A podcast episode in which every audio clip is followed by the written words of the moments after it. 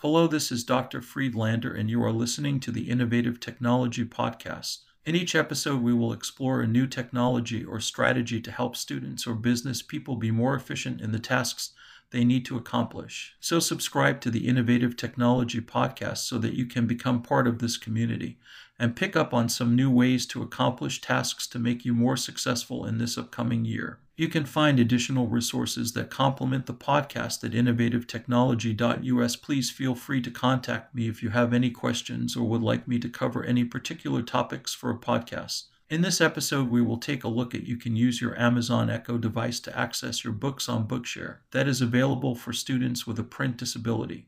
If you're a book lover who is blind, dyslexic, or visually impaired, you may be familiar with Bookshare dot org. It is a website that provides accessible ebooks, audiobooks, and periodicals for individuals with print disabilities. If you own an Amazon Echo device, you can use it to access your Bookshare dot org account and enjoy your favorite books hands-free. Here's how to use Amazon Echo with Bookshare dot org. Enable the Bookshare skill on your Echo device. To use Bookshare with your Amazon Echo device, you'll need to enable the Bookshare skill in the Alexa app. To do this, open the Alexa app on your smartphone, navigate to the Skills and Games section, search for Bookshare, and then enable the skill. Link your Bookshare account to your Amazon account. Once you've enabled the Bookshare skill, you'll need to link your Bookshare account to your Amazon account. To do this, go to the Settings section of the Alexa app, select Bookshare, and then enter your Bookshare username and password. Once you've linked your Bookshare account to your Amazon account, you can start reading your favorite books. Simply say, "Alexa, ask Bookshare to read," to start listening to an audiobook, or use the command Alexa, ask Bookshare to read with voice to have the book read aloud in Alexa's voice. Use voice commands to navigate through the book. You can use various voice commands to navigate through the book. For instance, say, "Alexa, next chapter," to go to the next chapter, or "Alexa, previous chapter," to go back to the previous chapter. You can also use the Alexa pause and Alexa resume commands to control playback.